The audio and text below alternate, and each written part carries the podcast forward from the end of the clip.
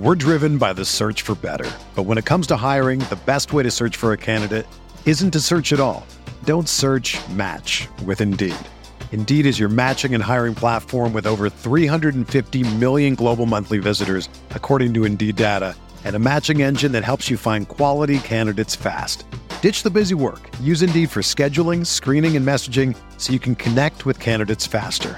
Leveraging over 140 million qualifications and preferences every day, Indeed's matching engine is constantly learning from your preferences, so the more you use Indeed, the better it gets. Join more than 3.5 million businesses worldwide that use Indeed to hire great talent fast. And listeners of this show will get a $75 sponsored job credit to get your jobs more visibility at Indeed.com slash BlueWire. Just go to Indeed.com slash BlueWire right now and support our show by saying that you heard about Indeed on this podcast. That's Indeed.com slash BlueWire. Terms and conditions apply. Need to hire? You need Indeed.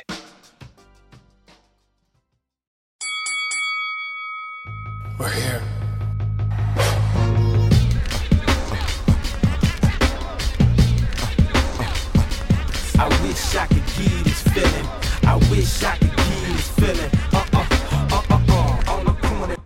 Everyone, I want to tell you about Blue Wire Hustle, a brand new program where you can host your very own podcast here at Blue Wire. Hustle was created to give everyone the opportunity to take your podcast to the next level. Or if you want to host a podcast and just don't know where to start, Hustle is a perfect place for you.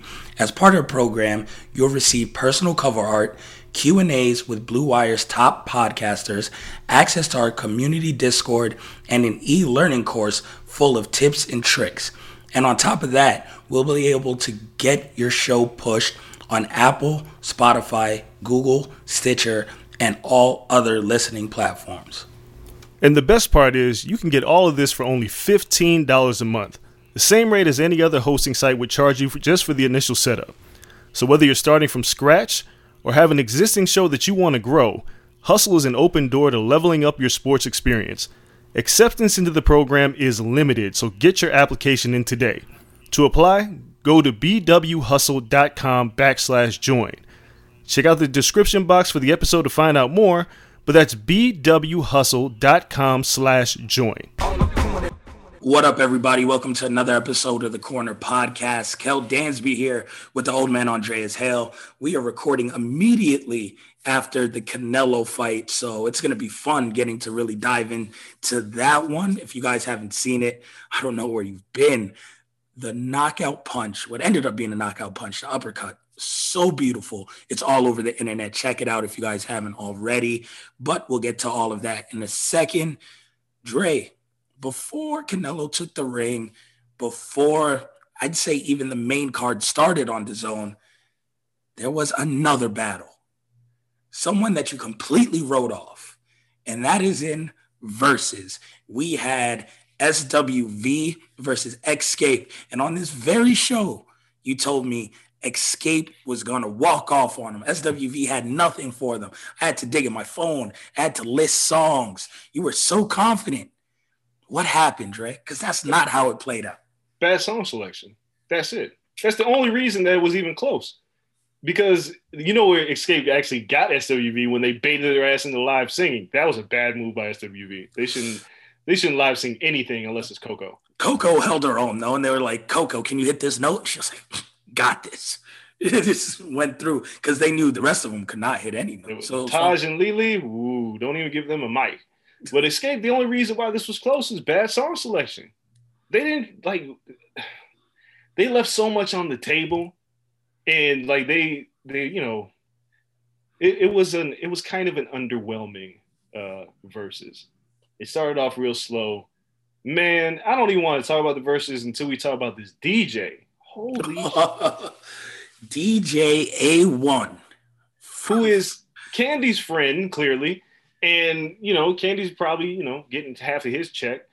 Uh, God, man, Mother's Day weekend, you have Xscape versus SWV. Spinderella's on the other side, DJing. One, why is there a dude spinning? It should have just been Spinderella. Just need one DJ. She could have played both. Yeah. Two, why do you have this dude? He didn't blend a single song He was just playing records. And then they didn't even go together. This man had a sequence that went, I'm every woman to 112's Cupid. And I was so mad that this happened. Because there was no blend. It just it, it was so jarring. And then at some point he played like the butt. And then he played like he played some cut. And I was like, yo, it's Mother's Day. What are you doing? This ain't the audience for that, my boy. Not the audience for that. Nah, that's his fault. He should have known better. Like, you know, Spinderell's playing ladies' night. Spinderell's playing like women's anthems. Yep. This is a this is a women's celebration. Why are you even here? And why are you playing? Like he played 2 Chainz. I was like, what are you doing? But again, he played songs that he didn't blend. Like they everything was off. I didn't understand what he was doing. It was like he was battling. There were better fights with his vibes than there were in the in the undercards of both the UFC and the boxing uh, shows. This Oh, sucked. He was easily, terrible. easily. I don't know. I mean, his song choice was bad, right? And That's his. That was his fashion. That jacket. Oh my god, man! Why is this man disrespecting my eyes with this? you Not know he just- laid that out. He laid that out yesterday. It was like, yo, I'm about to get this fit off on the Verzuz. My man. Oh my Poor god. choice. Yo, Kel, Kel, my man said, "I'm not gonna have just bad song choices. I'm gonna have bad fashion." He just he just did it all. He was like, Committed to the gimmick. but my biggest pet peeve was, why are you talking over all the tracks? He's like, think it's a make, mixtape. make sure you drop hearts in the chat. Drop hearts in the chat. Oh, who went to HBCU? Put it in the chat. And it was funny. Shout out to AJ Springer. He was like, Dre, are you dropping more house in the chat right now? Like, what is this guy goddamn doing? He was doing DJ party tricks. that, that wait, it was so bad. Especially when you have people like Scratch who had been killing it the last few Verzuz. You put this clown out there, and I mean, it just almost ruined the entire vibe of the of the entire Verzuz. Like the, the when Scratch was DJing, I was like, you could have just left Scratch out there. I, you know, you get D. Why did you get D Nice if you're gonna get a dude? Yep. Why this dude? Give me a woman DJ, man. I feel like they've out. had D Nice once already, though. Yeah, but I was, I'm saying, like, get somebody. If you're gonna get a dude on Mother's Day weekend to DJ an all-female R&B battle, get a top-tier male DJ, not Kandi's friend. Yeah. I mean, Spinderella was perfect. That was a Yeah, perfect choice, regardless of whatever her set was. Even though, I She mean, didn't she was no mixing- damn records either. No, no, but she had like some good song choices. Yeah. She had like LL back to back. She she had some good songs. She was like within the times, you know, late 80s, early 90s, women's anthems. Like she she understood what her job was. I don't I don't think A1 did. Mans didn't know the assignment, just like Xscape. So we'll talk about this battle. Es- Xscape, listen, man, Xscape, they sounded phenomenal. Whenever they would sing, I was like, wow, they, they still sound really good. When it came down to song choices, and especially with the deep, the, the fact they pull out a couple cheat codes, like Bills, Bills, Bills, Kandi pulls that out, but it felt like they just left so much on the table. Oh, she had Da Brat perform live. Yeah, yeah. They Did did they- the remix. That was hold on, dope. hold on. You have to remind me. Did they do just kicking it? No, How do you not do just kicking it? I don't think so. I don't, unless this happened, somebody's going to correct us. Unless this happened at the end, because at the very end, the Canelo fight was getting ready to start. So I was like, all right, let me switch this up. But they were doing understand it, and I was like, that's okay. But I, where's just kicking it? That's your song. Where's the rain? Where? What are you doing? I did not understand Xscape's song choices at any point during this battle. Like even if it was a celebration more than a battle, they left their hits on the table. Strange, Yeah. strange song choices. I mean, SWV got to all of their stuff and snuck a couple in. I mean, they the catalog isn't even as deep. Like they had some joints. Like I was like, all right, The Coco solo song, what was that? Sunshine was pretty dope. Yeah. I mean, that's the Coco Sunshine is, is pretty dope. I'm just saying, like the the catalog runs relatively thin, and it was just like at some point, I was just like, yo, Xscape, what are you doing? Play some gen- like it felt like. It, when, as soon as Kandi was like, "Oh, I'm gonna do Bills, Bills, Bills," I was like, "Oh, they're in trouble," because all she could do now is just she could play No Scrubs. Didn't do that. She Like, did. She, did she? Oh yes, Yep, she did. it was, right. she did uh, Bills, Bills, Bills, and no Scrubs. It was like right. 18, yeah. Was no You're right. She did do that. And then like SWV did Men in Black, and I was like, wait a second. what is going on here? You could take you can run off with this battle if you want to. And yeah, that was probably the only misstep. Outside of that, I think they kind of walked off with the battle, like going back and forth. They did what they had to do, and the whole time it felt like Xscape was chasing them. Then there's you know the looming aspect of uh, Tiny's legal battles, which everyone constantly want to bring up. Uh, so I mean, it was rough, man. It was rough. I'm looking at the the list. Escaped. what's up, fourth round. Did Xscape do feel so good? I'm looking right now. I don't see feel so good in the first half at all. No, I, I Um, don't. Did they do Who Can I Run To? I'm trying to remember. I'm sure they did. I mean, they they had to have done. Who can I run to? Look it up. I don't because they did my little secret, didn't they? Who can I run to was 19. Okay, Understanding was 20 to close it out. but they didn't do just kicking it. No, What? what? How? How? That's your biggest song. yeah, I'm, I'm going through. They did not do it at all. She played the E40. You and that, like. Your dog. There is no battle where you do not play your biggest song. I don't care how much you may not like that song anymore. It's your biggest song. That's the song that you are known for. And did they do my little secret? I asked you this. I can't remember what you said. no, I mean, I thought that was 19. No, I thought I- you said um, "Who Can I Run To" was 19. Oh, you might be right. Let me check again. They closed out with "Who Can I Run To" and understand because they did. They did. Who can I Yeah, Run To? no. So Milo, nope, no, no, no, not on here. There's, there- there's no way that you do this without just kicking it. That is a trump card. That is the big joker. Song choices, man. Song, Wrong that hurts. They got caught up. They got lost in the sauce. They got lost in candy sauce, man. It- it- I'm blaming Kandi. If It was anybody- all about candy. Yeah, I, I have to blame Kandi. I, I just, oh man, Damn, they left a lot on the table.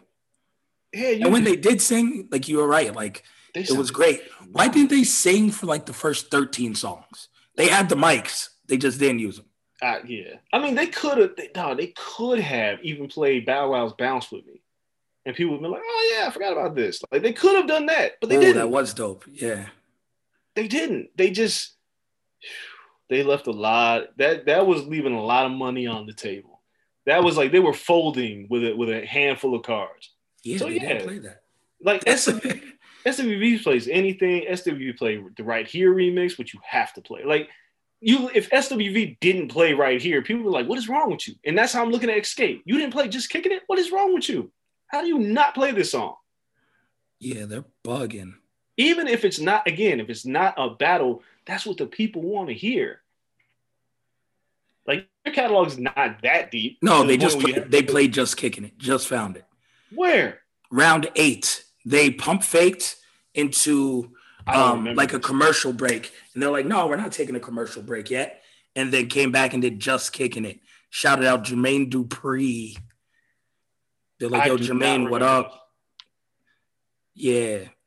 Um, they got like a full breakdown. Shout out to Billboard. And it was like Jermaine looked past what we looked like back then and gave us a deal, and then went into just kicking it. Wait, I do And remember Jermaine as- going up there. yeah, and then SWV returned with "You're the One." So which is a jam. yeah, it was dope, but it, they took the L. Yeah. It- either way, Oh my God, See- Billboard, who did rankings for all of this, gave SWV that round. You're the one over just kicking. yeah, no, you can't do that. Um, it's blasphemous. Yeah, you know, I mean, ultimately, these things, these Verzuz are, are they're tough because you know they become like celebrations more than actual battles. I just felt like with Xscape, I, I felt like, ah, you guys, the sequencing, this was a bad playlist, right? Like it's just a bad order or something. Like SWV started off shaky, and then they were just like, all right, let's just play the hits. And they just played the hits, and I was like, cool. And then they would like put a song in there, and I was like, mm, I don't think you should play that. But never, nevertheless, um, I mean, I'm sure people were happy. Fans of both groups were happy to see them. It's good to see Xscape sounding good. Everybody except for Tiny, clearly. Nobody wanted to see Tiny, but No, no, no. But they did a good job kind of hiding Tiny. She wasn't like a huge part. you can't hide Tiny. Have you seen Droopy Dog? She looks like Droopy Dog. Don't do that to Tiny. Why not? She did it to herself. Her face has had work. She looks like Droopy Dog, She kind of always looked like that, but she's but definitely worse now. yeah. She the- took it to the next level. The fake eye color throws me off. Yeah, the fake eye color, the lips are all puffed up, and like her face is like sagging now. But it's sagging in a way that the, the surgery's like trying to hold certain pieces of it up. She looks like Droopy Dog. Listen, don't have Ti come for us on our podcast. in our podcast, mean, he, is- he sees is- everything. He be he be on it for his wife. I- yeah, he gonna be on it. They're gonna be uh, sharing a cell if they keep playing. Allegedly, allegedly, I know allegedly, but man, they had so many accusers. Like you can't just ignore this. a ton. I don't, bro. It it doesn't it doesn't look good. Nah, man, The optics are poor. very. So it was it's as poor as their song choice. Damn, and DJ it's- it's- A1 song selection. Xscape didn't do keep on keep uh, keep on keeping on with MC Lyte. Why didn't he do that? Oh, because they had to get Kandi's writing spots in. But I'm saying they chose. No, what was it? What, what what song did you say they played? It was a Kandi. It was whack. Oh no, I didn't say the whack one. They played the um the Bay Area joint, like E40. Yes. That was another one. unnecessary. Yeah, there was another one that was. It, it's just this poor song choice. Nevertheless, they sounded good. Coco is sister with voice because they are not sisters with voices anymore. It's Coco, Coco and them. No respect to Lelee and Taj because they, you know, they were a group and they harmonized here and there. But this that group is always about Coco. There were people that were like, oh, SWV's blow them out the water singing. I was like, no, Coco was amazing. That's But a lot of girl groups. That's a lot of groups, period. Where someone just stands out above them. It's I mean, not just th- them. Dog, if you did a if you did a Destiny Child versus anybody battle, it's just really before Michelle. It's just Beyonce and Kelly. The other, you know, other didn't matter who else do was there. much. Nah. No, and they gave Michelle like some joints. She never really fit for me. Like I never No. understood that. you didn't need it. it. Was it was a very Beyonce dominant group, but Kelly Kelly was like in Boyz II Men. You had uh Wanya and Shawn, and yeah, Nate as well. But he was like the Kelly's like the Shawn Stockman. Like she could hold a note. She could do like Kelly could sing, but it was a very Beyonce dominant group. But the other two, you didn't need them. Boys and Men was like a four part harmony, so you needed everybody in that group. But like SWV was very Coco dominant because I don't remember Taj and Lelee singing lead, and if I if they did, I didn't like it. so you know, I don't I don't know. Xscape, they all sang. All of them sang lead at a certain point. Sounded Yeah. really good. Just bad song choices. No, I Bad I song agree. selection. But the I order of the you. songs they picked. I told you it wasn't gonna go how you thought it was gonna go. SWV had, had enough, enough to hang regardless, and that's with with Kandi trying to cheat and bring in the writing joints. At first, I was like, "Yo, if she brings the one she writes, it's gonna be a rap." But even when she It brought them up, the energy wasn't there behind it. I'm just, that's their. That's what I'm saying. It's not the catalog that killed them. It's the playlist that killed them. The playlist killed them. And it's, SWV played the right songs at the right time in the right order, where it felt like, all right, cool. Even if they didn't sound all that great together, it was just the right songs at the right time. And when Xscape would come back with a song, it was just like it was like DJ A1. You play songs like, why is he? Why are you playing this right now? That's how Xscape's playlist sounded to me. So yeah, it wasn't it wasn't the walk off that I thought it was going to be, but I, I'm going to blame Kandi Burruss. Kandi gets all the blame there. Um, no, yeah, man, that's that was our night before the fights. Let's hit our first break because when we come back, tons to talk about with this Canelo card. So you guys don't go anywhere. We'll be right back talking boxing, finishing up with the little UFC after that.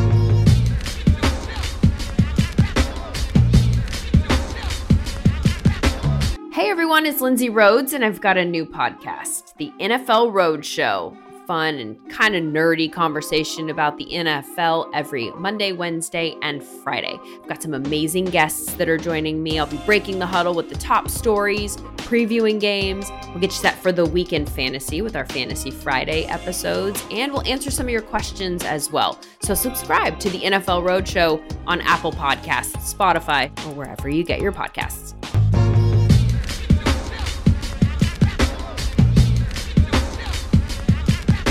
All right, now we are back. Time to talk boxing. As good or bad as the Verzuz was at points, the night still belonged to boxing. It belonged to Canelo Alvarez, but it wasn't just him. We had the beginning of the card, the beginning of the main card. They had good prospects early on in the card. That was dope. Uh, the Davis brothers, it was good to see them fight uh, Mark the Boxer, young kid who's really dope. He fought on the undercard. But when we got to the main card, I was like, man, on paper, this looks really good. You touched on it earlier. This in the UFC card early on, a little hard to watch. Oh yeah. It just, yeah, it wasn't good. We had um what we kicked it off with a heavyweight fight on the card. And I was like, cool. You really can't go wrong kicking it off with the heavyweights on the Canelo card, giving people some shine.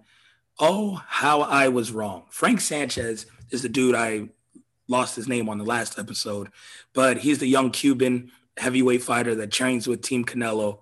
And uh, when we were talking about up and coming heavyweights, so it's like perfect, perfect card to put him on to showcase. He didn't look great out the gate. And then, of course, his opponent then takes a punch, maybe a phantom punch to the back of the head and sells the shit like he got shot. He sold it like Curt Hennig. Oh boy. On the ground, writhing in pain. They're trying to help him up, pull his arms up. He won't get up. Honestly, I was expecting a kip up at some point and to just continue the fight like nothing happened. It was mind boggling how this fight ended. I was like, damn, such a waste for Frank Sanchez, who looks 40, but is listed at 24 years old. He's the next one. He's the next Luis Ortiz. This man ain't 24. Bro, somebody lying. Ain't no way. Ain't no way. Come on, guys. Grown ass man. So that fight ends in disappointing fashion. And then um, the co-main, also a very good fight. The ref stops it early. And yeah, I- El- Elwin Soto against Takayama. Takayama is a Japanese boxing legend for a lot of people, but he has only fought twice in the last five years, and he took some time to try to go back to the amateurs to do some Olympic boxing and returned. He's old, long in the tooth, took a lot of punishment early. And I remember in my head, I was like, oh, this fight's gonna end early. Elwin Soto's gonna kill him. But Takayama started fighting back. He was like, yo, if I'm going out, I'm going out on my shield. And was throwing punches. Now, granted, they could have stopped this fight a lot earlier because it felt like he was going to take a lot of punishment. Yep. But then, inexplicably, in the middle of an exchange, that Takayama is actually looking decent because he started climbing back into the fight. The referee just stops the fight. Steps Like- right in. Takayama shadow boxing afterwards, while they're reading the decision, he's like, yo, I can go another 12. I just like, man, you again, Takayama is a boxing legend in Japan. You let that man fight until you see him in trouble. At no point in that round was he in trouble. Why did I? This was absurd. That was that was a bad stoppage, real bad, real. This undercard sucked. It wasn't good. And it was a lot of weird circumstances that made it very poor.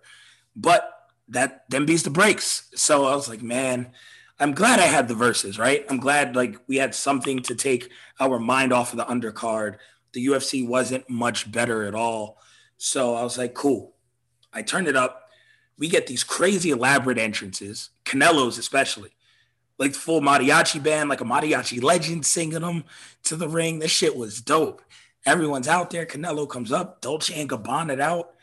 Uh, one thing that stood out to me im- immediately 70,000 fans watching a fight is nuts. Yeah, it, And- looks scary. It's crazier now. That was really 70,000 people, Yeah, shoulder to shoulder. maskless. Mask, chill. I'm looking at Tyson Fury in there, like, yo, you about to fuck up the bag, aren't you? God damn, this is and the crazy thing is like there's still people that are like, yo, COVID's over, right? Like that's how these people act.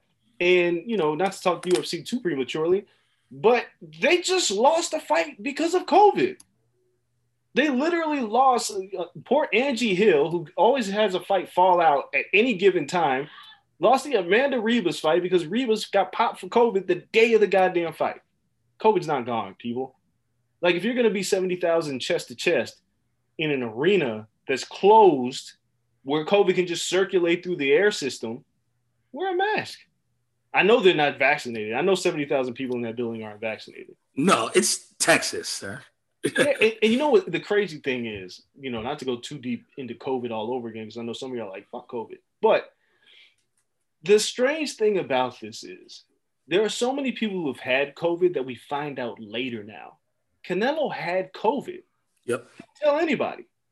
Kamaru Usman had COVID. Didn't tell anybody. If they're not telling people, what do you think those people in that arena are doing? I don't know. Canelo talking about that and talking about like Chepo almost died from COVID. It's like, yo, and I'll be like, yo, I'm not fighting with all these people not wearing masks. What are you nuts? Yeah, something got to give. At least a mask, like something. No, everyone's just willy nilly. We went from zero to 100 quick. Yeah, man, that's scary. So I, I guess COVID had a one year expiration date. March came up again, April came up again. They're like, yeah, we're tired of this shit. It's I over. mean, that's that's exactly what happened. People got tired of COVID. People was like, listen, COVID, you can't dominate my life.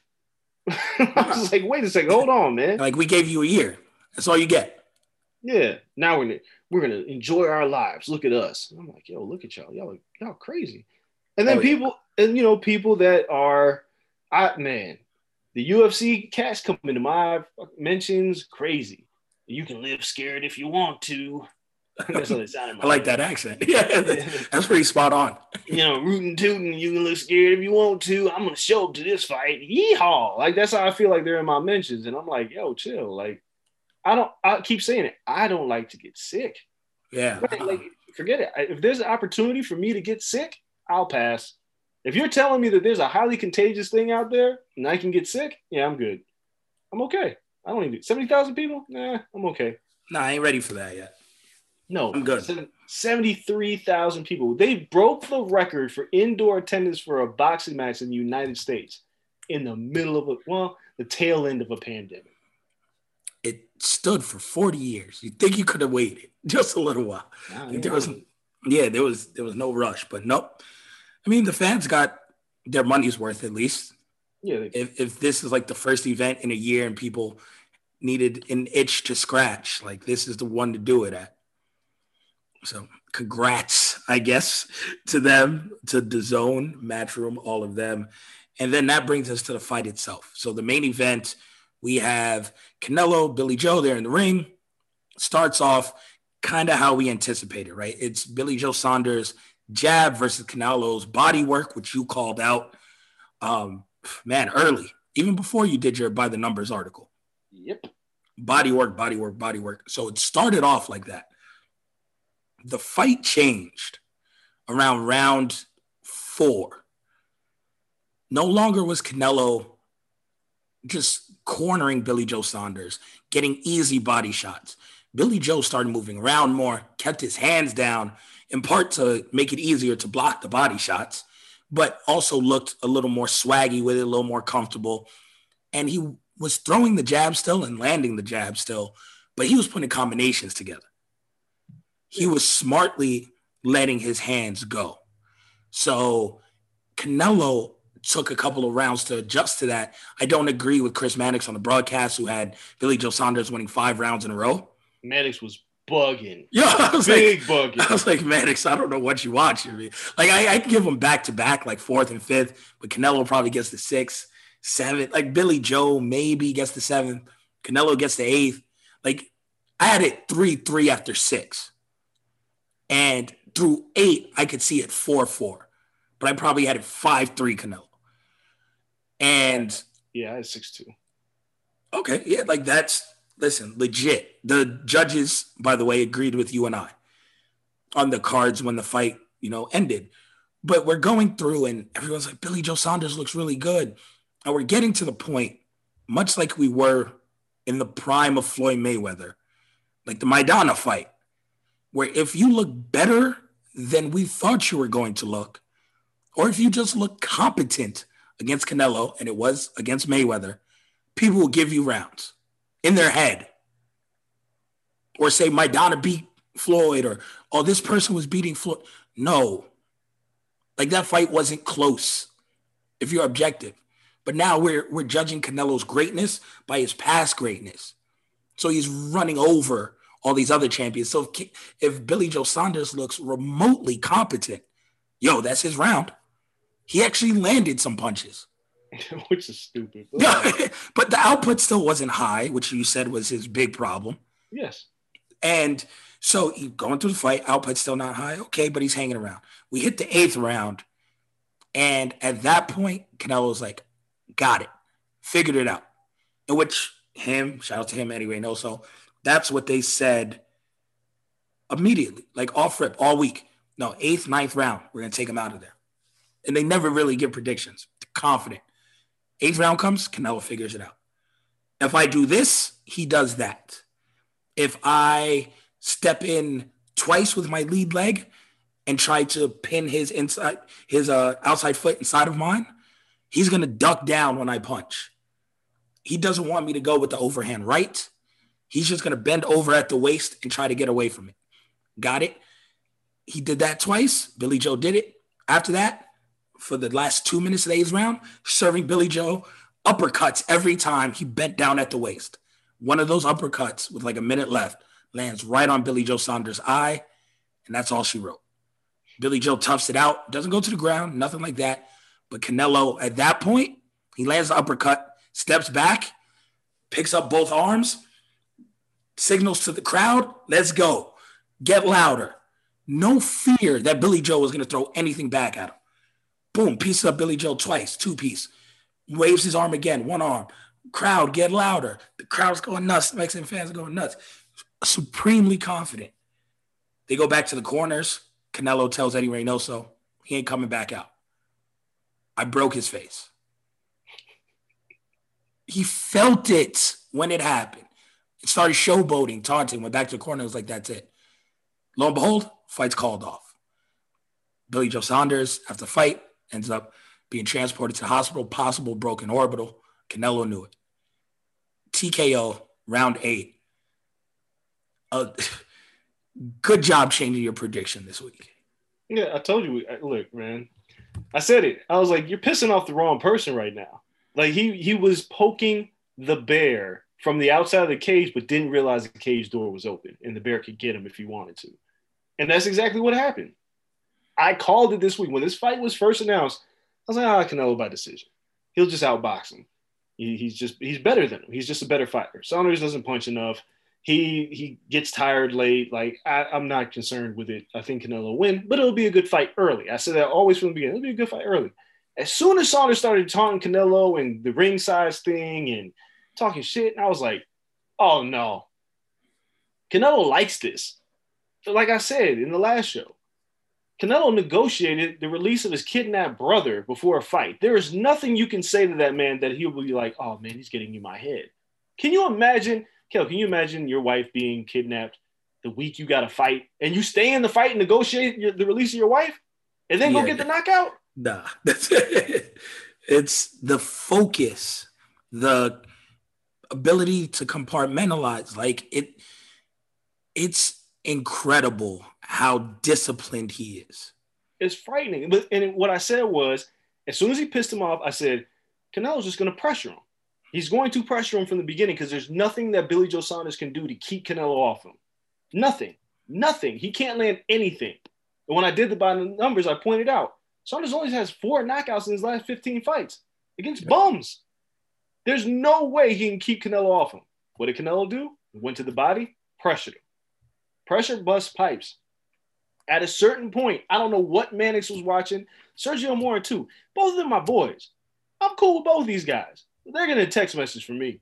I don't know what you guys were watching. They got caught up in the in the hysteria and in the wanting a competitive fight. Yeah, because I'm watching this fight and I'm like, nah. Like I gave the first round of Canelo because I was like, yo, Canelo's landing the more significant punches. These punches are landing with a thud. They're not landing with like pip pip. That's how Billy Joe's shots were landing. And I'm not even saying that Billy Joe fought a bad fight. He fought his fight. Canelo's just a better fighter. Yeah. He's just he's the best pound for pound, pound boxer on the planet, hands down. There is nothing that you can do to that man unless you can make him respect your power. That's it. And if Golovkin couldn't do it, Canelo walked Golovkin down in the rematch. He met him in the middle of the ring, which was insane for a lot because nobody did that to Triple G. Nobody. Canelo did it. Even if I still had him losing that fight, that's what he did.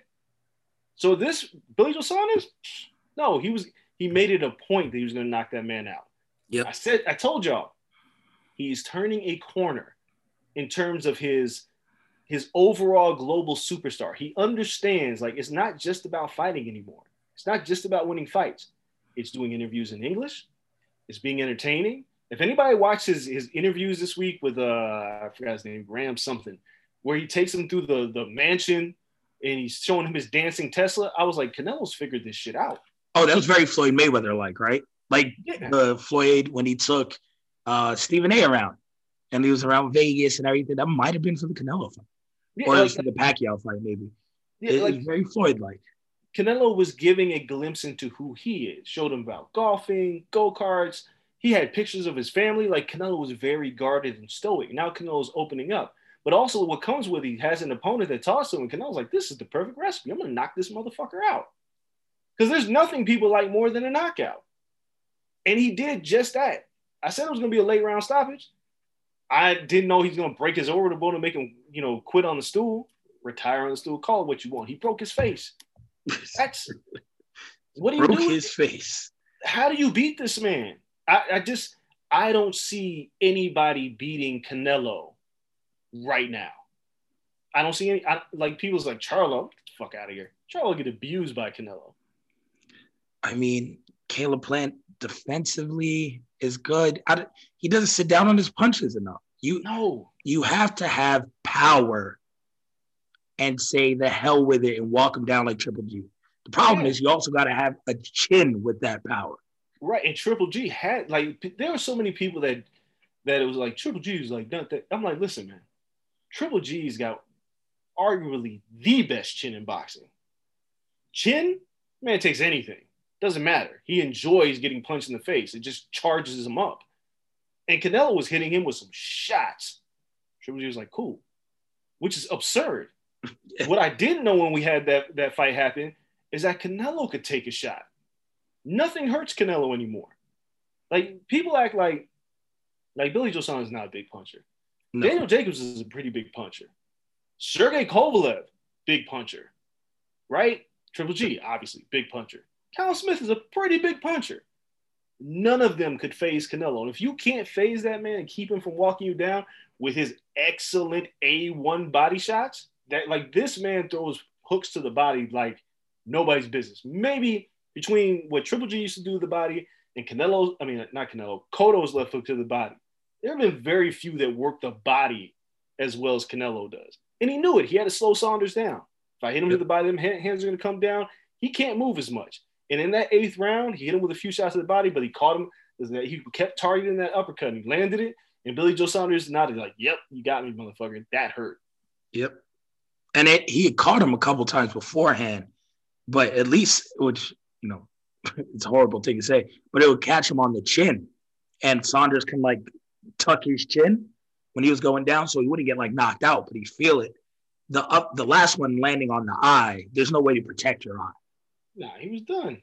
Man was done for. I'm watching it right now, and I put up on ESPN Ringside earlier in the week a carousel highlighting Canelo's counter uppercut because he's thrown it, he's landed it in his last three fights effort, effortlessly. Hit Billy Joe Saunders, or excuse me, he hit uh, Daniel Jacobs with that shit, Yildirim, all that. Like everyone falls for the same counter uppercut. You throw and you overextend on the right hook. He steps back, lets you swing, cut, undercut, un, uppercut. I can't speak. Uppercut comes right underneath it. It's a wrap.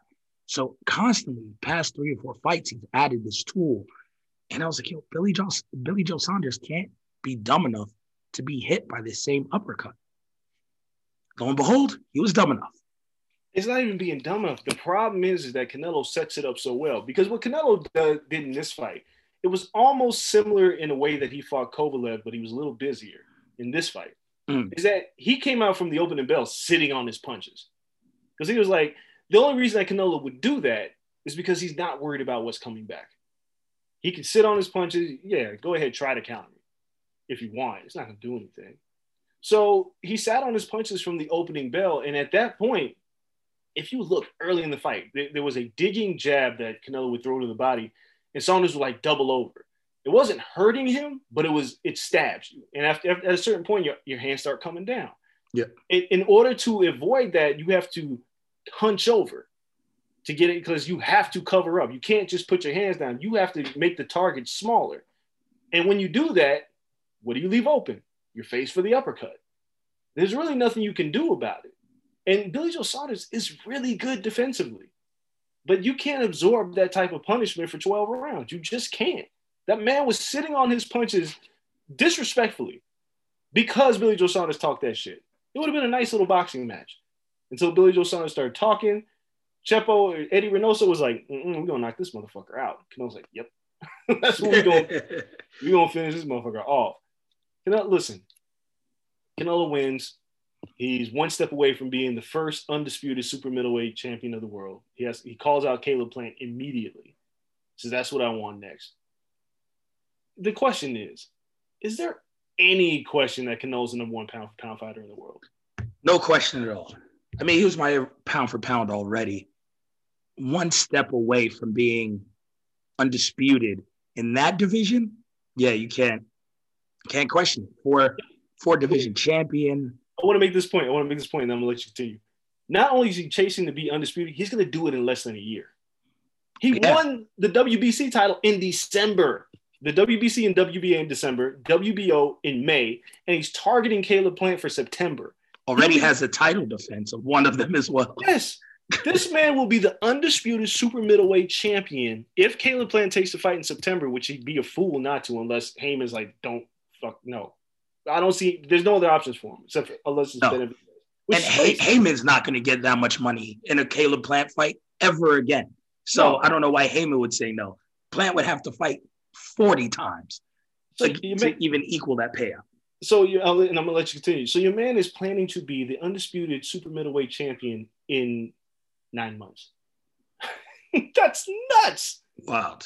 And looking at it, listen, Caleb Plant's a very good fighter. I wouldn't take him to beat Canelo. We ran down the list of some of the people um, that are kind of in the realm of threatening him. At this point, the only one with the tool set that I can see even giving Canelo a challenge is Benavidez. Yeah. Because the output is there to do what Triple G did. But is his chin Triple G's? And he and look, David Benavidez has a hell of a chin, but you know where David Benavidez is kind of suspect? Defensively the body. The body, defen- though. Yes, the, the A body's a little soft. A Yeah. little soft. But defensively in general, Benavidez' offense is his defense. Yeah. Like Caleb Plant is good. His footwork is really good. His upper body movement's very solid. David Benavidez, he doesn't really move that much. His head, his head kind of moves, stays on the line a little bit. There's really nowhere um, for Benavidez to go because he's so big and he throws so many punches. He hits hard. Could give Canelo problems. It's it's the best shot. It's the only person I can see at 68 giving Canelo real problems. I like you said, I like Caleb Plant too. I like him as a person. I think he's a good dude. Yep. He's a good fighter. Great story.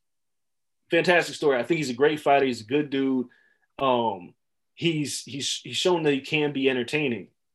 But this is the best pound for pound fighter in the world.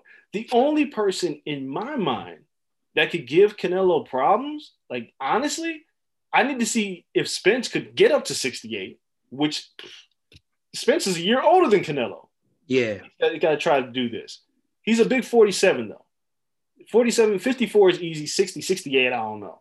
That's that's a lot of weight classes. I don't even know if Beterbiev could give him a problem. Beterbiev can punch, but shit. Canelo likes this. yeah. That's it's tough. Beterbiev again when when was it? Not this last fight, the fight before.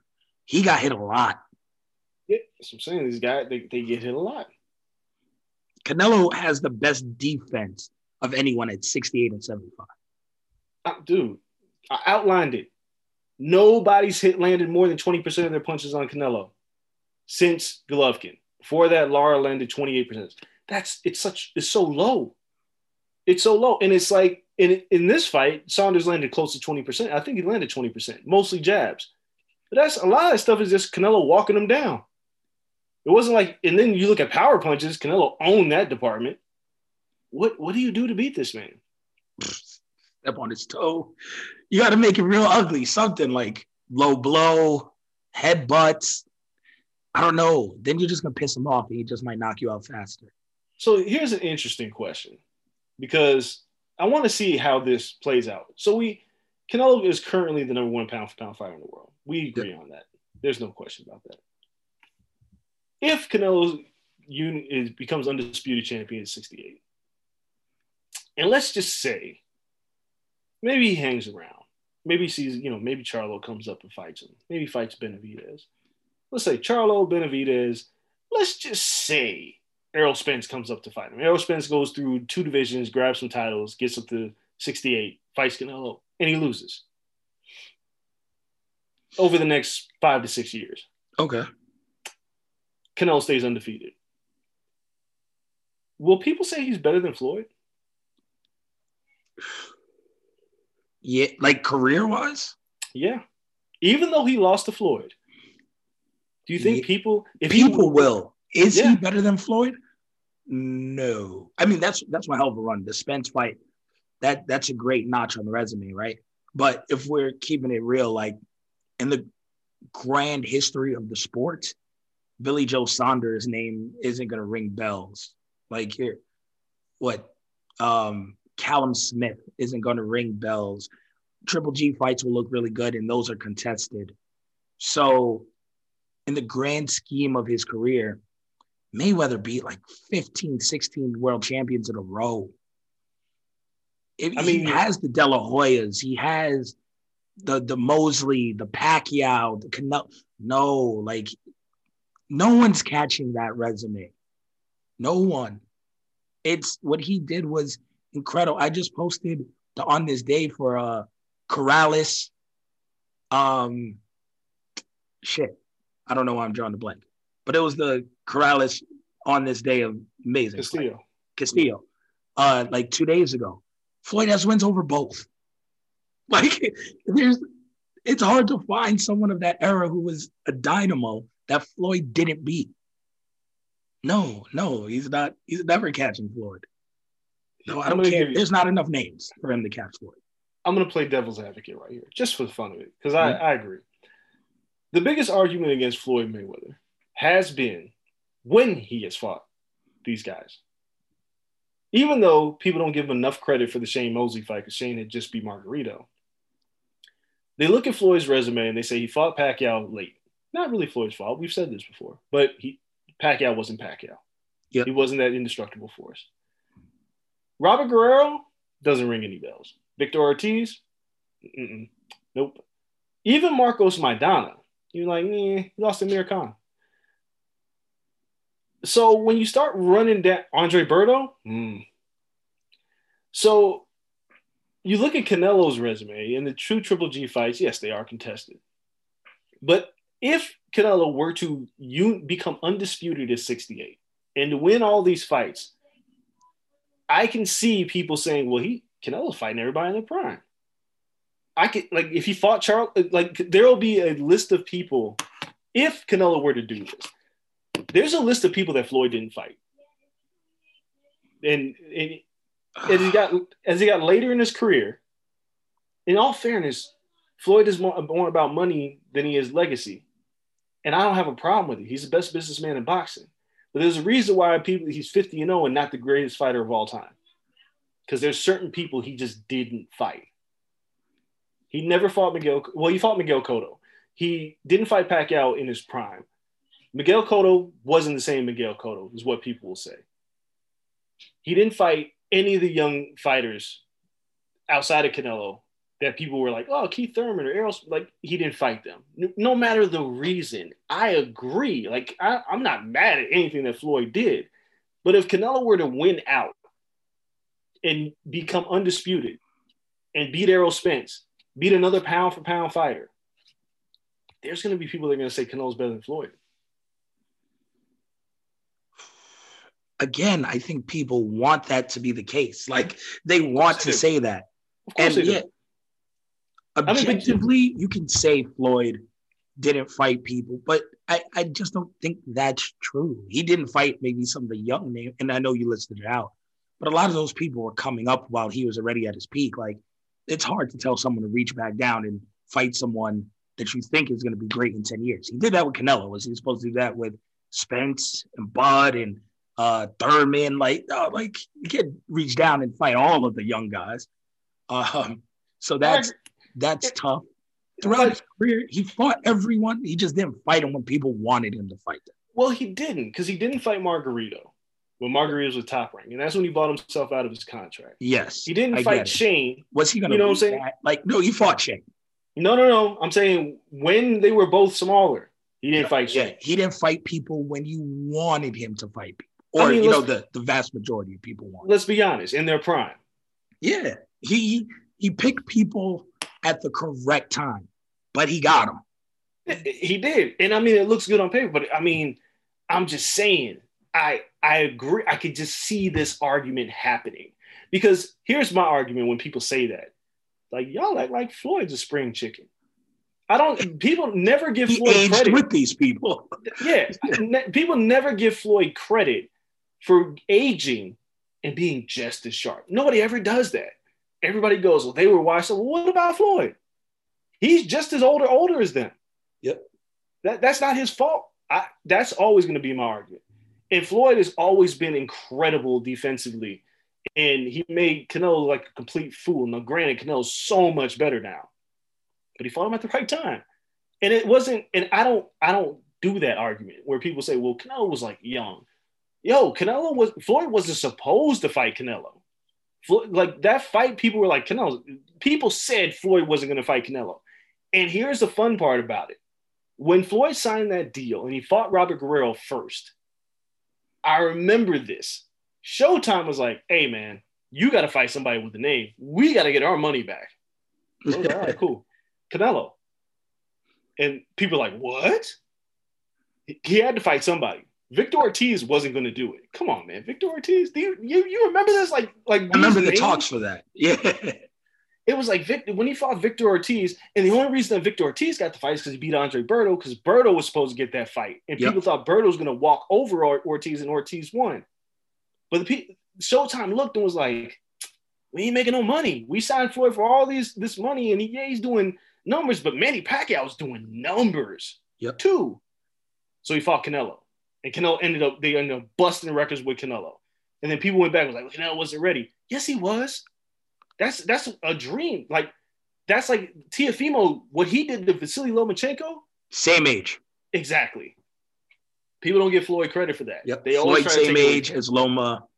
You know, Deal the same age as Canelo, which makes what Teofimo did insane. It's insane. But I can see where people are looking at Canelo and they're just like, like again, this man is about to become undisputed champion at 68. Like there is no real business when it comes to Canelo. There is no, I'm gonna, I mean, outside of the Triple G fight, which I I still to this day blame Golden Boy for how they handled that fight. Because if you look at how Golden Boy handled everything with Canelo, you can see that Canelo's so much happier without them. Can, there is nobody that Canelo doesn't want to fight. Oscar didn't want Canelo to fight certain fights at a certain time. Yeah. But Oscar now, was more calculated. yeah, Canelo's not. There is no like Canelo's like I'll fight him later. Canelo will fight them now. Like this week, he said, "Yeah, I'll fight Triple G. Sure, just put it in my contract." As long I'll as it's him." 168. Let's get Yeah, it. and that's fair. And people are like he should fight him at 160. Yo, I told y'all, Canelo ain't making 160. No, you know how comfortable he looked in the ring today? At weigh-ins, he's shredded. It, it just looks like he's no longer draining himself. He's not killing himself to make weight. This is his final form. If this is Dragon Ball Z. Yeah, this is it. We that's what that, I wrote a column. This is, we are reaching his final form where this dude is about to make a ton of money and be the best fighter in the world. Say he already has a ton of money. He's about to make a shitload more though. So I agree. It's crazy. So so here's my next question. And this one is pretty easy. Where he's at right now, assuming he unifies, he becomes undisputed 68. Is he now the greatest Mexican fighter of all time? Well, will he be? Yes, if he unifies, if he's undisputed, yes, he, yes, he will. And I, I told you, there's an argument to be made already. He is the greatest, but I have an affinity for Julio Cesar Chavez. And it, you know, the, But we know the end of that story. That's that's the only thing that messes it up. No, no, no. Right? You, you know what really messes it up? Like, you, if you really look at who, like, look, I love Chavez as I got Chavez. older. I hated him when I was younger. Yeah. Loved him as I got older. But the caveat with Chavez's record is he lost a sweep I don't care what anybody says. No big deal. Yeah, No big deal. He still won on that paper. fight. Okay. But you go and look up and down his resume. Yo, he fought a lot of cab drivers. like, yo, That- Chavez that's is crazy. fair. He fought a lot of cab drivers. But if you're fighting people every two months, you're in in the sport of boxing, like Canelo, like his first what 26 fights or like in Mexico, like you stupid young, a lot of cab drivers. I get it. Tyson, people use the same argument. But I will say this: you never know what's going to happen in boxing. You never know when you throw on the gloves. Everyone can punch to a degree. You're always one punch away from losing. Even if you're fighting quote unquote cab drivers every two months, it's dangerous to fight anyone every two months. That's a lot of chances you are taking. So I give them credit for that. Like they're still you cab fight- drivers, though. you fight every other week. Immediate, even okay, once you kind of rise from the land of cab drivers, even if they're mediocre fighters or decent fighters, and then you have to fight good fighters, you're you're fighting pretty frequent. Like to beat those guys, it still takes one hell, one hell of a fight. No, I, so I get it. I mean, Carlos Mazon as well. I mean, there there have been incredible Mexican fighters, and I, you know, Mar- dog people. Marquez, Marquez's resume is stupid. yeah, the losses are just ugly losses. Yeah, I mean, he lost to Zaire Rahim, and I'll never forget that fight. And Zaire Rahim went out there and just stunk it up after that. But Marquez knocked out Pacquiao, dog, and gave him hell. Every first fight, couple fights, every fight he gave Pacquiao hell. I told you, I never had Pacquiao beating him. Did, didn't give Floyd hell. No. Well, but again, go back to that fight. Yo, I don't think I've watched that full fight again since. go back to that fight. and Look how small Marquez is. Gotta remember, he fought him at 47. Marquez is like a 30 pounder. Yeah, but the Marquez that fought Pacquiao the last time at 47 was like super shred. But, um, I mean, yeah, back knee and everything. But I'm just saying, when he fought Floyd, if you look at that, like Floyd, Floyd and Canelo understood this as well. Once Floyd became the A side, after he beat Oscar De La Hoya, Floyd dictated the terms on everything. Yep. When he fought Canelo, he drained him. Not that it would have really mattered, but the fact that he had that advantage, he used it. And he drained Canelo. And, you know, if Canelo had any chance, it was taken away. Yep. That's just being the A side. That's Which is you do. wild though, because he gave Billy Joe Saunders, Canelo did, the 22 foot ring. But and that's the difference between Canelo and Floyd. Mayweather would have never wilted. Mayweather didn't wilt on gloves. Like, yo, people were like, yo, you approved these gloves. No, I don't want those gloves. Motherfuckers had to change gloves. He like was like night go home. fight. Yeah. He would go. say, "Go, go on and go home," because Yeah. we ain't got to do this. It'll hurt you more than me. But Yep. Canelo's like, "I got to fight for my people." Canelo's he's he's wired different, and I respect it. But I respect his ass in a big ring. Yeah, it's it's crazy. Like he gave that man that advantage, and then he beat the brakes off of him because he knew he could. Yeah. Floyd could do the same. Floyd could do the same to a lot of people, but Floyd's a businessman, and I, I have no problem with how Floyd handled his career. I don't. People Neither do. do I. I, is he better than Sugar Ray Robinson? No. No. He's better than Muhammad Ali? No, he didn't. He never really had the foil that really brought it. Like if he fought three times against Pacquiao in his prime, then we can have a conversation. Yep. But he didn't, and whatever. It is what it is. I just found like uh, off topic before we hit the break. I found like six Sugar Ray Robinson fights I had never seen in the ESPN archives this week, Bro. and I was uh, watching them. It was kind of it made me sad because again I see if someone's like yo I could I've watched all these fights like that's a lie right? It's like the hardest it's the it's the hardest film to get your hands on probably in boxing of any fighter but the fights i had seen before eight you know seven eight fights when you can get like the full footage like those were still fights from his prime right the six fights i just watched two were from early in his career two is from where i consider his prime And then two was after I think his business manager like duped him and he lost all his money, Yes. like millions, and had to come back and fight. And I was like, fuck. And he was still a great fighter, but he was, it's just, man, it's tough to watch those fights because he was a brawler. He couldn't move his feet anymore. Yeah. And he was taking punishment. I was like, fuck, man. It, it gave me a, one, it gave me an appreciation of him as a fighter because he was still good enough when he didn't have those tools. Layoff was like something stupid, like four years, five years outside of boxing. Then he returned. But um, it gave me another appreciation for Ali. So now I'm looking at it like, damn, is Ali my number one instead of Sugar Ray? Because Ali hit his setback, was out of the ring, came back. And I guess he wasn't as fast as when he left before either. No, he wasn't. So he had to do like the rope and dope shit. He had to do like a bunch of different stuff because his legs weren't like they were when he was younger or, you know, before he went to prison. But he was still so masterful after that.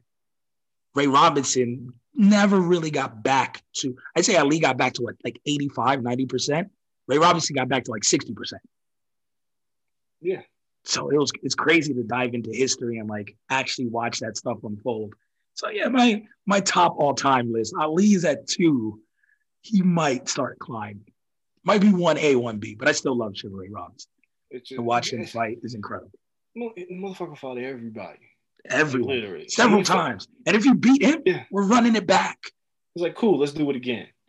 and he was so gifted. Like between watching him and if you find any old video of Henry Armstrong, you're like, man, Yeah, Henry Armstrong is so damn good. it's like, God damn. And the thing about Ali is like he, he what made him so great is he was a heavyweight, but he moved like a lightweight. And he had this incredible jab. And I, I always like I would say, like he never went to the body. He just beat the shit out of people. Yeah, it's crazy. It was Especially when he slowed down. When he slowed down, you would think he he developed that. Ray Robinson had a mean, mean Oh, left hook to the body. he he was disrespectful with the body Oh. punches. Oh my god, it it was like watching a bigger Lomachenko. It was, it was just wild disrespectful with the body size. But you know, I think Floyd can Floyd calls himself the best ever, and I don't mind him saying that because No, that's it's never it's legacy best not of his generation. yeah legacy is just it, that's not that important to him. Being rich and having all his faculties is important to him, and I'm not mad at him for doing that. I just listen to people be like, "No, he, he's chasing money now," and he made a funny point. I don't know if anybody seen the Bill, Gillie da Kid show, where Floyd was like, "Do y'all be criticizing Bill Gates when he keeps making money?" This is what I do, and it's easy work. Why wouldn't I like? And you're right. We don't criticize white people when they continue to make billions of dollars. No, Floyd's gonna make a ton of money and doesn't have to get hurt doing so. Why are we mad at him? the Why has he Rolling gotta be- Rolling Stones tour until they're eighty. Yeah, like we've never, nobody's ever said Mick Jagger's hurting for cash. No, stop stop playing music. Yeah, nobody says that. But every time Floyd fights, they go, he must need money. No, he wants money. Yeah. Big difference. Everyone wants it. If they're just giving it to you, you'd be an idiot not to take. Yeah, like listen, man, Floyd's fighting Logan Paul. Yeah. And he's gonna get him, he's gonna get more money than any boxer. Maybe outside of Canelo and Anthony Joshua. He probably made more than them too. Yeah. With, with however his deal structured. Oh yeah, easy. what, what he's supposed to say no? Are you stupid? Like, it, listen, Kel, I'm not. You know, let me try. I'm trying to think. What am, what am I the best at? What what what can I do? And then they can bring somebody that sucks at it, and then tell me, well, you can you can do that against him. Honestly, like say we, we do this podcast for another 10 years. Say we go on like a PTI run or something, right? And like we go, we're on TV, we get like a PTI run, we're doing the podcast, blah, blah, blah. Cool. We do it for 10 years. We decide to hang it up. So it's the last episode of the Corner Podcast after 16 years. Thank you, everyone. We appreciate you guys. And then you're like, okay, cool. I'm just going to write. I'm never going to podcast again. Fuck it. I retired from podcasting. You know, I'm just going to be a writer like I was earlier. I'm not going to be on TV or anything. Cool. You're going about your life. And then someone's like, you know what, Dre? We just want you to do one more podcast. Even, you know what? It's not with Kel because you, you retired. I understand that. We're not getting that back together. But you just got to do a podcast. oh my God. I almost let a name slip out my mouth. you got to do a podcast with this random Joe Blow. Shout out to the group chat. Oh, you got to do a podcast Oh, with this random Joe You know what Blow. you, you know what you give did, you a million dollars. You know, you know how many people? Because I just I got a lot of questions from the last podcast after opening up. Saying people ask me questions, so a lot of people send me questions. Everybody's gonna ask me who I'm talking, who we're talking about now. Oh, it brings a tear in my eye, though. I'm, Oh, I'm never gonna tell y'all. We're No, never gonna tell y'all. No, that that stays in the Rat Pack group chat. But uh, but they're like, yo, we'll give you a million dollars, like five years after we decide never to podcast again, to do a podcast with this person. Are you gonna be like, no, about. like- I'm gonna do it. Dre, that podcast isn't as good as the corner. Motherfucker, they give me a million dollars. I'm going to do it. Like I'm, damn well better do it. yeah. It, it- unless it's going to come, like, and it can't, man. It, there's no don't way. care. They, they could give you a podcast with a TikToker who doesn't know anything about boxing. For a million dollars, you better do that damn podcast. It's it's it's an hour out of my time. Like Floyd didn't train for Conor. No. I've said this before. He didn't train. He would they would be like media day and Floyd be like, all right, let me let me go and show these people what I can do. And then he just like he'd eat a hamburger or something. Like he didn't train for Conor. He stayed in shape, but he didn't train for Conor. You think he's training for Logan Paul? No. I mean, God just stays in shape anyway. That like he does what he normally does, but he's not. He'll he spars because that's what he does. He's doing what he normally does. It's funny because Canelo said the same thing. Why wouldn't I fight every two months? I'm training anyway. Why Yep. wouldn't I just beat these people up? Yeah. That- Floyd does the same thing. He goes to the gym, he puts on the headgear, beats some people up, and goes home. And somebody said, Hey, you could beat this guy up who really sucks for a hundred, two hundred million dollars. He's supposed to say, No, no, no, I'm keeping my integrity. Get the fuck out of here. No. My bank account has no integrity. So Yeah. that's where we end that. All right, let's hit our last break so we can come back, wrap it up with UFC. Woo, man, I'm still recovering from that joke. That should hurt my heart. you guys don't go anywhere. We'll be We're driven by the search for better. But when it comes to hiring, the best way to search for a candidate isn't to search at all. Don't search match with Indeed. Indeed is your matching and hiring platform with over 350 million global monthly visitors, according to Indeed data, and a matching engine that helps you find quality candidates fast. Ditch the busy work. Use Indeed for scheduling, screening, and messaging so you can connect with candidates faster. Leveraging over 140 million qualifications and preferences every day, Indeed's matching engine is constantly learning from your preferences, so the more you use Indeed, the better it gets. Join more than 3.5 million businesses worldwide that use Indeed to hire great talent fast. And listeners of this show will get a $75 sponsored job credit to get your jobs more visibility at Indeed.com slash Blue Wire. Just go to Indeed.com slash Blue Wire right now and support our show by saying that you heard about Indeed on this podcast. That's Indeed.com slash Blue Wire. Terms and conditions apply. Need to hire? You need Indeed. Right back after this.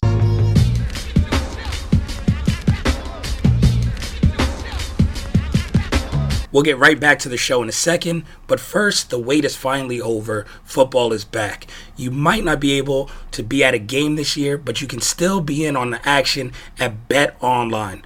Bet Online is going the extra mile to make sure you can get in on every possible chance to win this season. From game spreads to totals to teams, player, and coaching props, Bet Online gives you more options to wager than anywhere else. You can get in on their season opening bonuses today and start off wagering on wins, divisions, and championship futures all day, every day. Head to Bet Online today and take advantage of all the great sign-up bonuses. Don't forget to use code BLUEWIRE at betonline.ag. That's BLUEWIRE, all one word. Bet Online, your online sportsbook experts.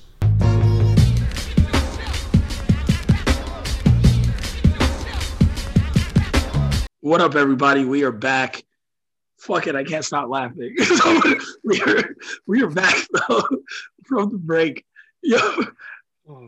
when I tell you, it was so funny during this past break. Oh man, you guys will never hear it, but it is hilarious. Whew, gotta collect myself. So US, UFC had a card going on same time as Canelo fight, everything else from the Apex. Lost a lot of fights on this card. We talked about a lot of them last week, but it continued this week. Angie Hill, um, her fight was taken off of the card due to the, her opponent catching the Rona. So she was out. Um, someone passed out on the scales damn near. So another fight left. The card, what was left of it, wasn't very entertaining at all. No. But it was one, two, three, six fights on the main card, nine in total. Quick night. On the main card, really wants to touch on that really matter. Um, Neil Magny, decision win over Jeff Neal. Continues to do it. I, I keep picking against his ass. He keeps making Yeah. me wrong. Just keep keep picking against him. You can't. You got to keep the gimmick up now. I'm going to keep it up too. I'm just never going to pick him Just gonna stick until he wins the title. Yeah, I'm just never going to pick him. Nah, um, I think Kamaya said he wanted to fight him next, and Magny was like, "Let's go." So Sure, why not? I'm gonna pick against him next so- Yeah, he, he's losing now. He ain't gonna make me look like an idiot that time. Um, Cowboy Cerrone gets knocked out first round by late, late, late, late, late a replacement, Alex Morono. I mean, it might be it for the old cowboy. He immediately said that it's not over, and that when it is, he will tell everybody before he makes his walk. But listen, guys, It might be that next fight. if you look at Cowboy in this fight and his inability to take a punch, Cowboy isn't. He's this is he's on six in a row without a win. Makes that that Conor win look real funny in the light, don't it? It really does. I mean, at least Conor did it with some speed. I'm just saying, like he got him out of there in the first round. Yeah. I mean, as soon as you touch Cowboy's chin, it's over now. It- it- he's done, man. The man is not the same. No. He's. I mean, there is such a thing as being battle worn. Like he's he's worn out. It's over. He's gonna get hurt. That's the Oh, next step. The next step is him getting hurt, and it's on him, man. He likes to fight, so I'm not gonna say I don't want to see him get hurt. I don't want to see him get hurt, but he wants to see himself get hurt. I can't stop him. It's Dana's buddy. Dana got to save him from himself sooner or later. Yeah. Or he needs an extended layoff. Like, yo, you got to go away for a year and a half. Like, so, like the chin never recovers, but just in case it does, you got to go away for a year. yeah, something. He just, just watch yeah. it. man. It's rough. Uh, Marina Rodriguez in the main event beats Michelle Waterson, but good fight. I, I think Marina won the first two rounds convincingly. The third um, was a good trade off, and then Michelle Waterson gets takes downs um, towards the end of the fight to make it close, but not enough to win that late. But it shows that Marina needs a ground game. Yeah, she. I mean, she's a great pressure fighter. She showed good striking, but it's not going to win this division. Not this competitive ass division. So Yeah, that's tough, but it's a good win. Better main event that it had any uh, business being, to be honest. So they really helped that card. yeah, that's fine. Yep, Whatever. delivered at the end of it, and then now we have a pay per view coming up. Next Oh wait, no. Before we even talk about that, did you watch Rumble? Oh yes, Rumble Johnson. I need his workout plan. That man was like 320 last year, just gigantic. And we saw him separating people like when there was like a fake fight or something. Yeah, Um, and he was like a playing like, yeah, playing the bodyguard role. And then now it looks like he's damn near middleweight. But Crazy. he is shredded at light heavy 205, comes back in, and Rumble does Rumble things, gets the knockout. And I was like, well, I'm not surprised. But boy, he was in trouble in that fight. Yeah, I mean, it took a took a little while to get his wits about him. He was in trouble. I was like, yo, this is what I was thinking. As soon as Rumble got rocked, he escaped the rear naked choke, which I that's when I thought the fight was going to be over. And I was like, oh no, Bellator strikes again, right? they put somebody else in there that, that they think is going to do something, they lose. But fortunately, Rumble wins. He's fighting Nadine yet. The And it- champion. That's it. That's a good fight. That's but- tough. That's tough out the gun. Yeah, but but for the hot second, I was like, oh no, Bellator, not again. But you know, they they, they survived. Yeah. That was that'd have been catastrophic. They all are. Um, but that leads itself for a big fight here in the upcoming months. Um, MVP kicked someone's nose in. oh my god. That shit was ridiculous too on that Bellator card. like smashed his nose straight flat against his face. He gave the man, you know, Tiny Harris nose. He told that man, wow. Yeah, Zing, bringing it full circle, baby. He told him man, he didn't need that, man. You don't need that nose. You don't need that. Easy money. Yeah, MVP is very good against mediocre fighters Yeah. or just average fighters. Like the guy's wildly entertaining. yeah, like he fights the you give him the right opponent, he gonna look fantastic. But Yeah. you know, Just just let him live there. I don't need him with the title. no. He, he's like the Bray Wyatt of MMA. Or he could figure it out and go on a crazy run. But you know, we'll see. We shall happens. see.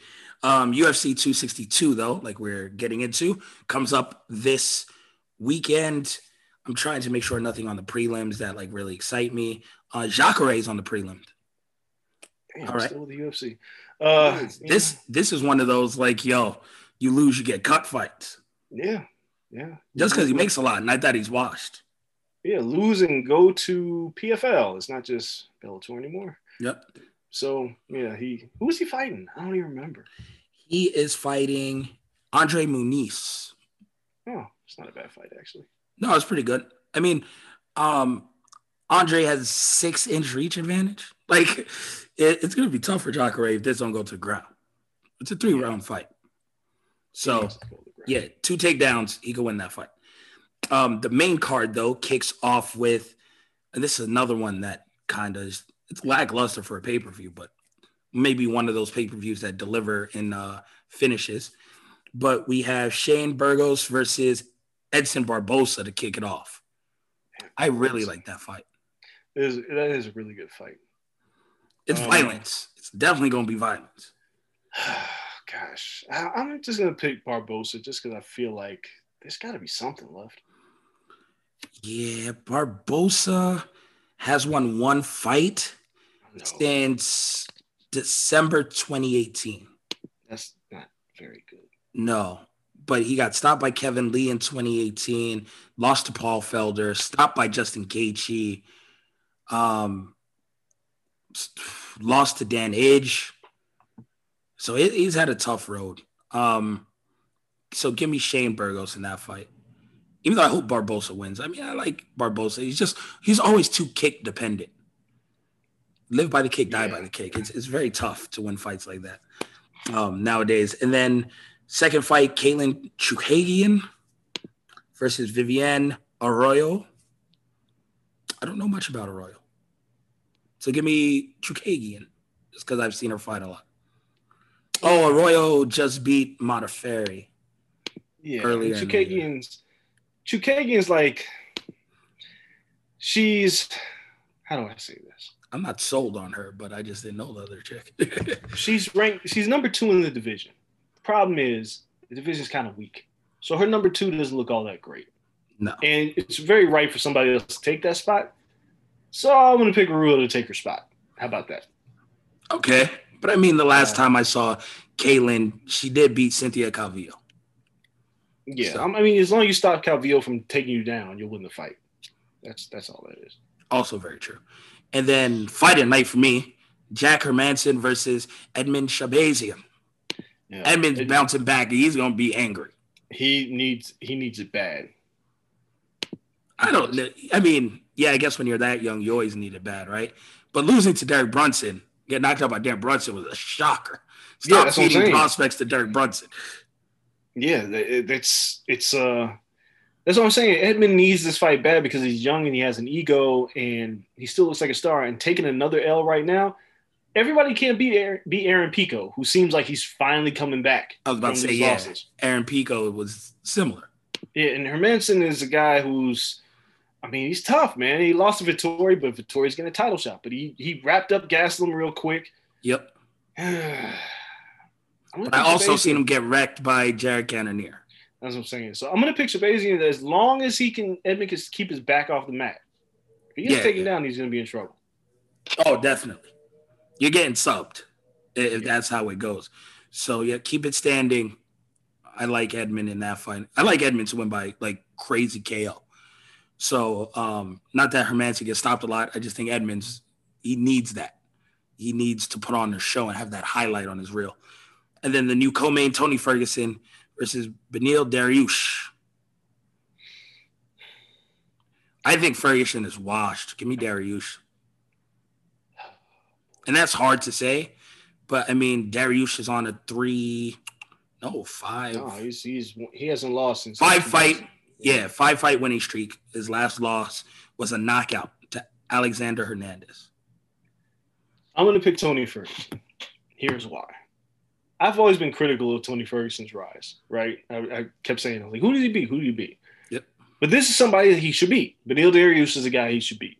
Losing to Charles Oliveira, no big shocker. Title No. contender. Losing to Justin Gaethje, hey, wrong fight. I said it from the beginning. Wrong fight for Tony Ferguson. That was just an absolute the wrong opponent. Dariush is the right opponent. Dariush doesn't hit as hard.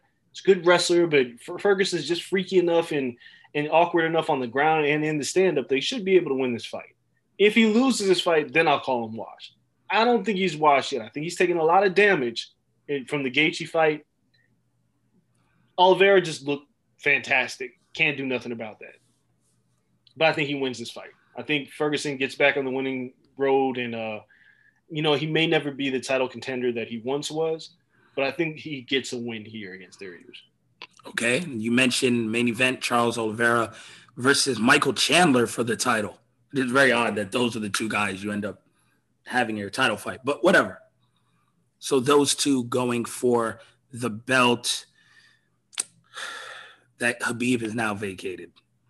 So shit, Oliveira's looks so good. Give me Charles Oliveira to win. That's tough because Michael Chandler is a beast, but I don't know. Oliveira's been here longer in this level of competition.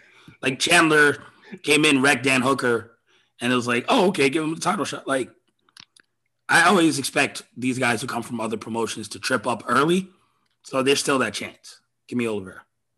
So I'm in the middle tonight. As as soon as this podcast is done, I'm doing my by the numbers on this fight, and I found a few very interesting things. Charles Oliveira has the most finishes in UFC history, 16. Jesus. Charles? Oliveira, all time. Him Not and Cowboy. lightweight. Nope, all time. Oh, Do Bronx is no joke. Charles Oliveira is sixth with 18 wins. Sixth all time. He has 27 UFC fights. 27 UFC fights. Michael Chandler has 27 career fights. Damn. Charles Oliveira is 31, I think. Charles Oliveira needed 27 fights to get his first title shot.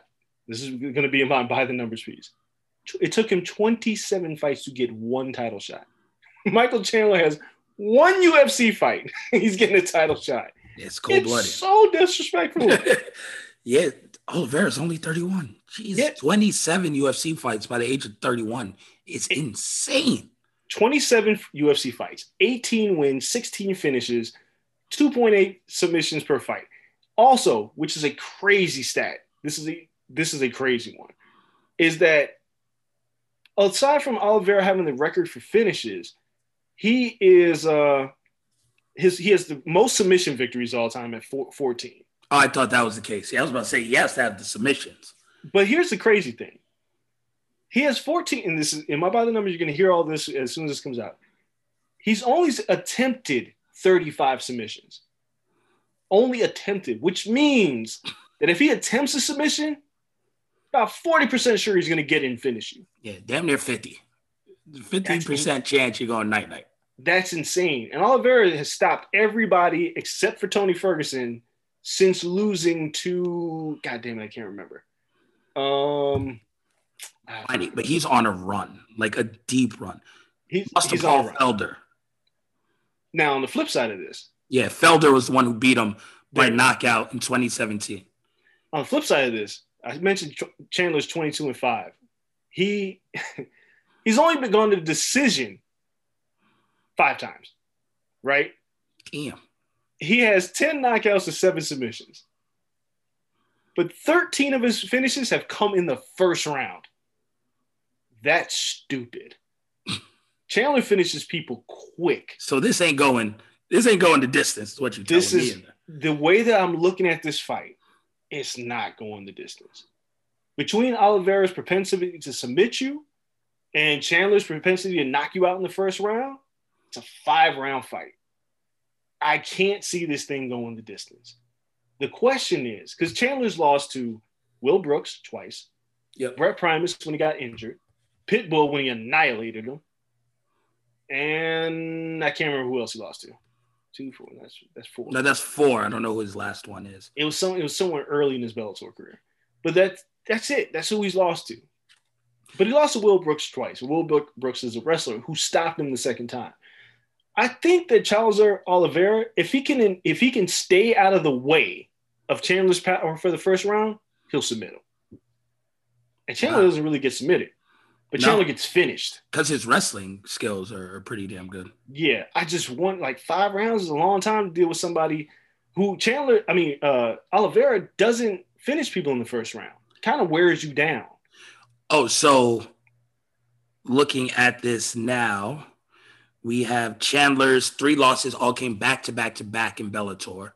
Mm-hmm. Um, those early losses, all three straight title fights lost to Eddie Alvarez. That's it, Eddie Alvarez. Split decision. And then Alvarez uh, got hurt. He went for the interim belt against Will Brooks, lost a split decision, and then came back and got knocked out by Will Brooks. And knocked out by Will Brooks is not in the UFC anymore. No. Now, late knockout. Yeah. Chandler has been on an incredible tear lately, right? Knocked out Benson Henderson, knocked out Dan Hooker. It's just crazy because neither of these guys are ranked one or two. in this division. But I just I I'm picking Oliveira here because I think he'll be smart enough to survive the first round. And I don't think Chandler is going to finish him late in the fight. Could be totally wrong. This is a toss-up fight. But I think Oliveira's improved so much. And to be only 31 is crazy. Yeah, that's insane. I think it might be Oliveira's time. And they're giving Chandler this fight because, like Eddie Alvarez, who did eventually win the title, they're like, hey, we just got to put you in the title scene now. We don't want to waste any time. Yep. So he might go out there and lose. It's okay. He could win, but I'm pick, I'm picking Charles Oliveira. Yeah. What's uh the over under, or do we or do we not see the package starring Michael Chandler and his black son? Lord Jesus, I didn't. you know oh, I don't know what the odds are. I don't want to see that thing, man. I, I, really don't. I hope they. I hope they don't play that shit. Oh, you oh, know it. They're gonna play that every fight. no, so that is our UFC predictions for this weekend. Later on in the week, we'll be coming back to you guys talking about pro wrestling. Plenty to talk about there, especially with AEW and Blood and Guts happening last weekend. Some stuff going down on the WWE main roster as well. We're preparing for WWE WrestleMania Backlash. Yeah. So we'll we'll have that for you in our predictions for that card. So we appreciate you guys sticking around today. It's been a long night covering fights, so we appreciate um, you guys listening. We wanted to knock this out early so everyone can enjoy Mother's Day tomorrow. Shout out to all the mothers listening. If you are, shout out to everyone that has someone in their life. You know, obviously your mother, your grandmother, um, a wife, anyone. Shout out to all the mothers out there. All greatly appreciated. Make sure you guys follow us on social media at Corner Podcast underscore on Twitter, at Corner Club for Life on Instagram. Catch me at Kel Dansby, him at Andreas Hale on all platforms. We appreciate all of you. Enjoy this weekend. We'll be back later in the week. For right now, though, we're out. Peace. This is the story of the one. As head of maintenance at a concert hall, he knows the show must always go on. That's why he works behind the scenes ensuring every light is working, the HVAC is humming, and his facility shines. With Grainger's supplies and solutions for every challenge he faces, plus 24 7 customer support, his venue never misses a beat. Call click grainger.com or just stop by. Grainger, for the ones who get it done.